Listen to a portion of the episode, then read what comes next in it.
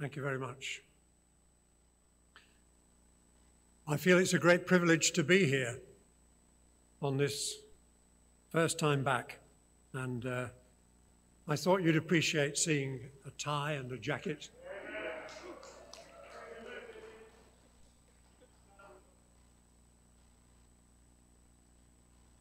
And I do want to say a very big thank you to so many people for cards and letters and text messages and love and flowers and particularly prayers. I'm quite sure that the praying of Christian friends has been instrumental in keeping me on an even keel over recent times. Prayer is vitally important, and it's with prayer that I want to start what's on my heart for today. We read in Luke's Gospel of a time when Jesus was praying, apparently as so often on his own, although his disciples must have been nearby, because when he finished, one of them said, "Lord, teach us to pray." The more familiar version is in Matthew 6, verses 9 to 13. And we note that Jesus begins, "This then is how you should pray," not what. Not these exact words necessarily, but something with this kind of order or shape.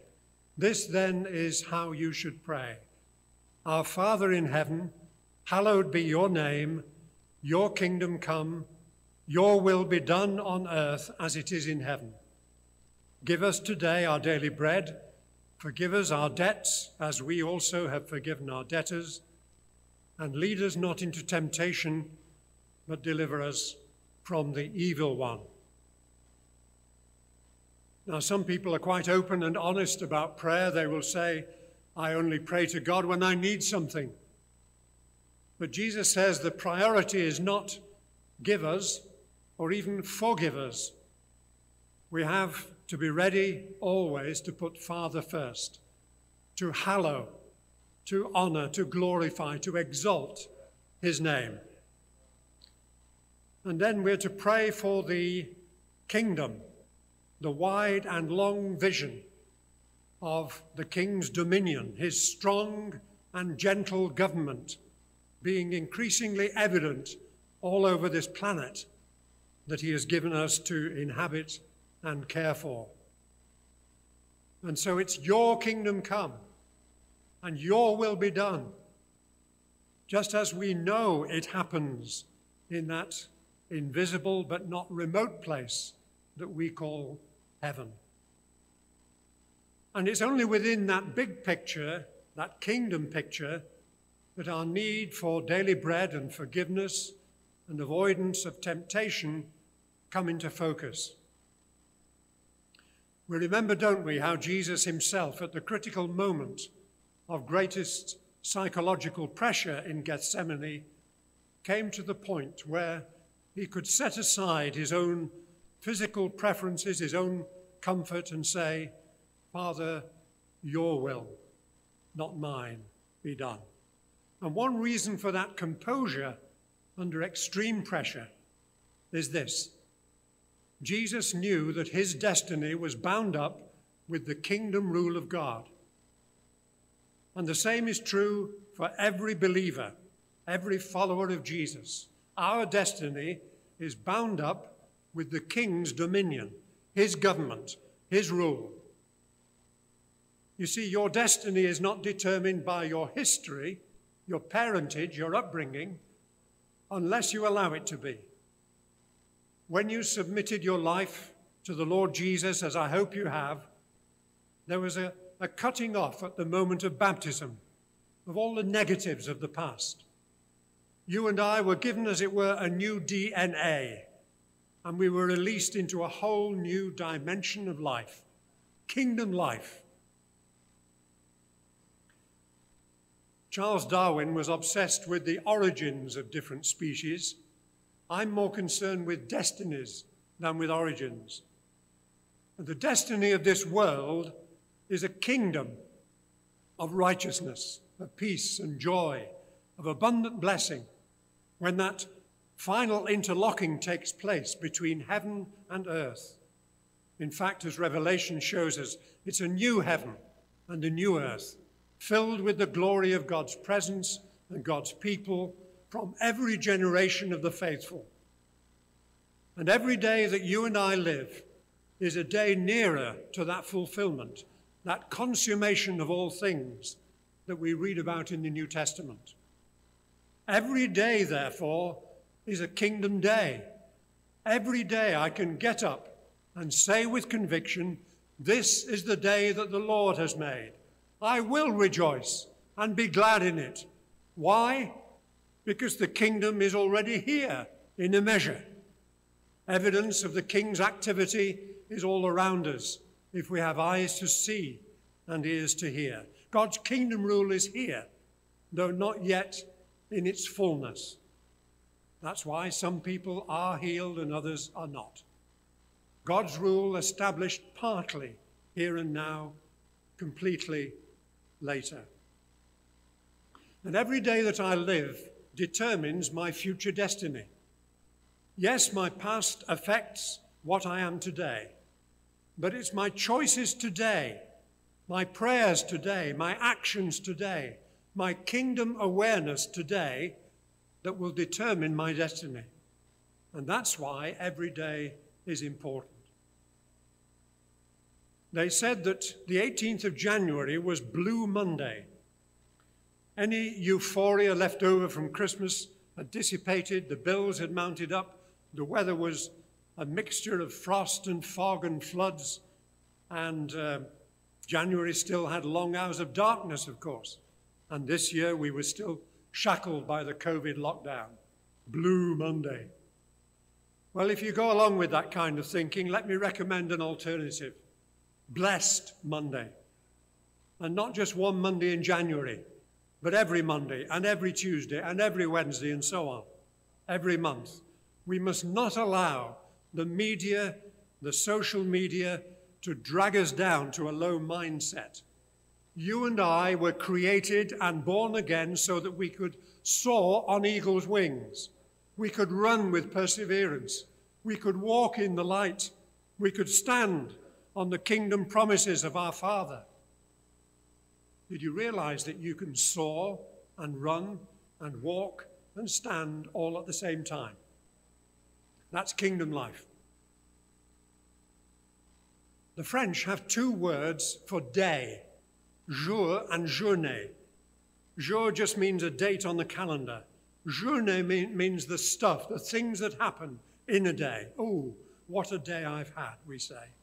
So when the psalmist says, teach us to number our days aright, that we may gain a heart of wisdom, he isn't saying just count them. He's saying reckon them in the right way. See each day of 16, 18 waking hours as a blank canvas with all the possibilities of how we can use them. Now, for some, I know, most of those hours are already spoken for if you have a job, a family, various responsibilities.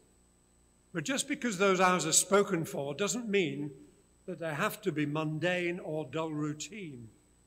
Each new day is a kingdom day, and the King himself is interested always in your responsibilities and routines. If you can view them through the lens of kingdom potential, that can transform even the most ordinary day into something that brings glory to the King. When my Gwen was increasingly restricted by motor neuron disease, more than one person said to me, it's awful for her, but it must be hard on you as well. And I'll admit there were times when it felt like that. But one day God showed me very clearly a better way of looking at that situation. God said clearly to me, I could name you 20 people who would count it a privilege to look after your Gwen for just one day. And you had that privilege every single day.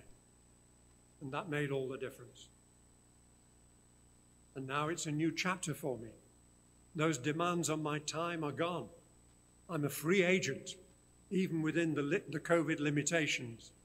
So each day really is a blank canvas, and I can choose how I'm going to use those hours at my disposal. And amongst all the movie channels on my TV, I'm sure there'll be a Western every afternoon if I want to watch that, or I could watch Sky Sport non-stop. That's a possibility, but you'll be pleased to know that I choose not to do either of those things. Paul writes in Ephesians 5:15 and 16, excuse me, be very careful then how you live, not as unwise, but as wise, making the most of every opportunity, because the days are evil. And let me read you those verses in the J.B. Phillips translation. Live life then with a due sense of responsibility, not as men who do not know the meaning and purpose of life, but as those who do. Make the best use of your time, despite all the difficulties of these days. Don't be vague, but firmly grasp what you know to be the will of the Lord. That could have been written for people in a pandemic lockdown. And what happens is this. As I set my course each day to seek first God's kingdom purpose, I have the reassurance that I'm not on my own. There are others round about, some nearby, some across the world, doing exactly the same thing. Their lives may be very different from mine, but they're also followers of Jesus right across the world, also committed to seeing his kingdom rule more and more visible day by day. That's what we call church. All of us doing our bit and doing our best with the help of the Holy Spirit. The Old Testament gives us a great example of exactly this kind of thing. Nehemiah's calling to rebuild the walls of Jerusalem. He went back to Jerusalem with the attitude that he was going to fulfill what God had commissioned him to do, whether or not others joined him. But once he explained the task and the reasons for it, he found others more than willing to stand with him and to work alongside him. And it's beautifully described how they each built their own section of the wall, and together they got the job done. Church is kingdom people, followers of Jesus, committed to making each day and each task count for the kingdom. All of us disciples. Now, some are called to specific leadership roles, such as apostle or elder or teacher. But like Nehemiah, those leaders can't do it on their own. They need you and they need me. To coin a phrase, we're all in this together. There was a promise delivered by Moses under the Old Covenant. You find it in Deuteronomy 33. It was this. As your days, so shall your strength be. Or in the NIV, your strength will equal your days. And given that the new covenant has better promises than the old, as we read in Hebrews, we can ask for nothing less than the necessary strength of mind and body and will to do what each day demands of us. You and I can believe God for a supernatural dimension of strength for each day's needs. Years ago, the rendering on the side of my house needed repainting. We didn't have much spare cash in those days, so in the school holidays, I borrowed someone's extension ladder, bought some tins of paint, and a special brush for painting rough surfaces.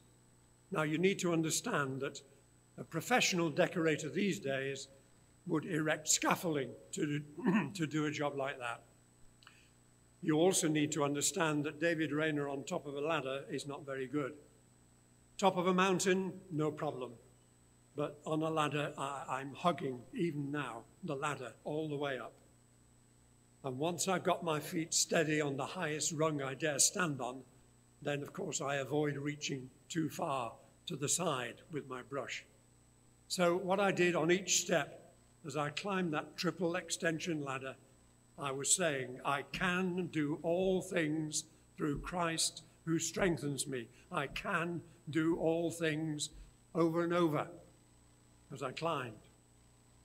And I got the job done. I asked God, and he supplied the strength I needed day by day to complete the task. Folks, we're not playing games, are we? There's a world to be won. There are nations to be saved. There's, if you like, a godly pandemic of kingdom life that needs to be spread everywhere. And we have been called and chosen to play a part in that grand endeavor. I want to finish with some verses from 2 Corinthians chapter 4. They are words of encouragement, but as always with Paul, he isn't blind to the problems and the weaknesses faced by the people to whom he was writing. Incidentally, somebody's counted the number of times Paul refers to his own weaknesses in the letters we have in the New Testament. I wonder if you'd like to guess how many times. Well, the answer is 22. Amazing. But he writes here about having the treasure of God's presence and power in jars of clay or earthen vessels. And verse 7 tells us why. To show that this all-surpassing power is from God and not from us. We are hard-pressed on every side, but not crushed. Perplexed, but not in despair. Persecuted, but not abandoned. Struck down, but not destroyed. And twice in the chapter he says, we do not lose heart. We do not lose heart. The second time, verse 16, he goes on to say, though outwardly we are wasting away, yet inwardly we are being renewed day by day. For our light and momentary troubles are achieving for us an eternal glory that far outweighs them all. So we fix our eyes not on what is seen, but on what is unseen. For what is seen is temporary, but what is unseen is eternal. And that's God's kingdom. And you and I can play our part in making our invisible God's kingdom increasingly visible in our generation, because every day is a kingdom day. Let's pray. Lord Jesus, you told your followers to seek first God's kingdom. You taught us to pray for God's kingdom to come and God's will to be done on this earth. And I pray for every person hearing my voice right now that we will see the potential of each day as a kingdom day. I pray that we will be committed every day by our praying, our words, and our actions to seeing the invisible glories and blessings of heaven become increasingly a visible reality in this realm of earth. I pray for those whose circumstances are tough, that they will find that they can do all things through Christ who strengthens them. And may your church across the world stand and shine like a beacon of hope to point the nations to Jesus, our lovely Lord, Savior, and King. We ask it in his name. Amen.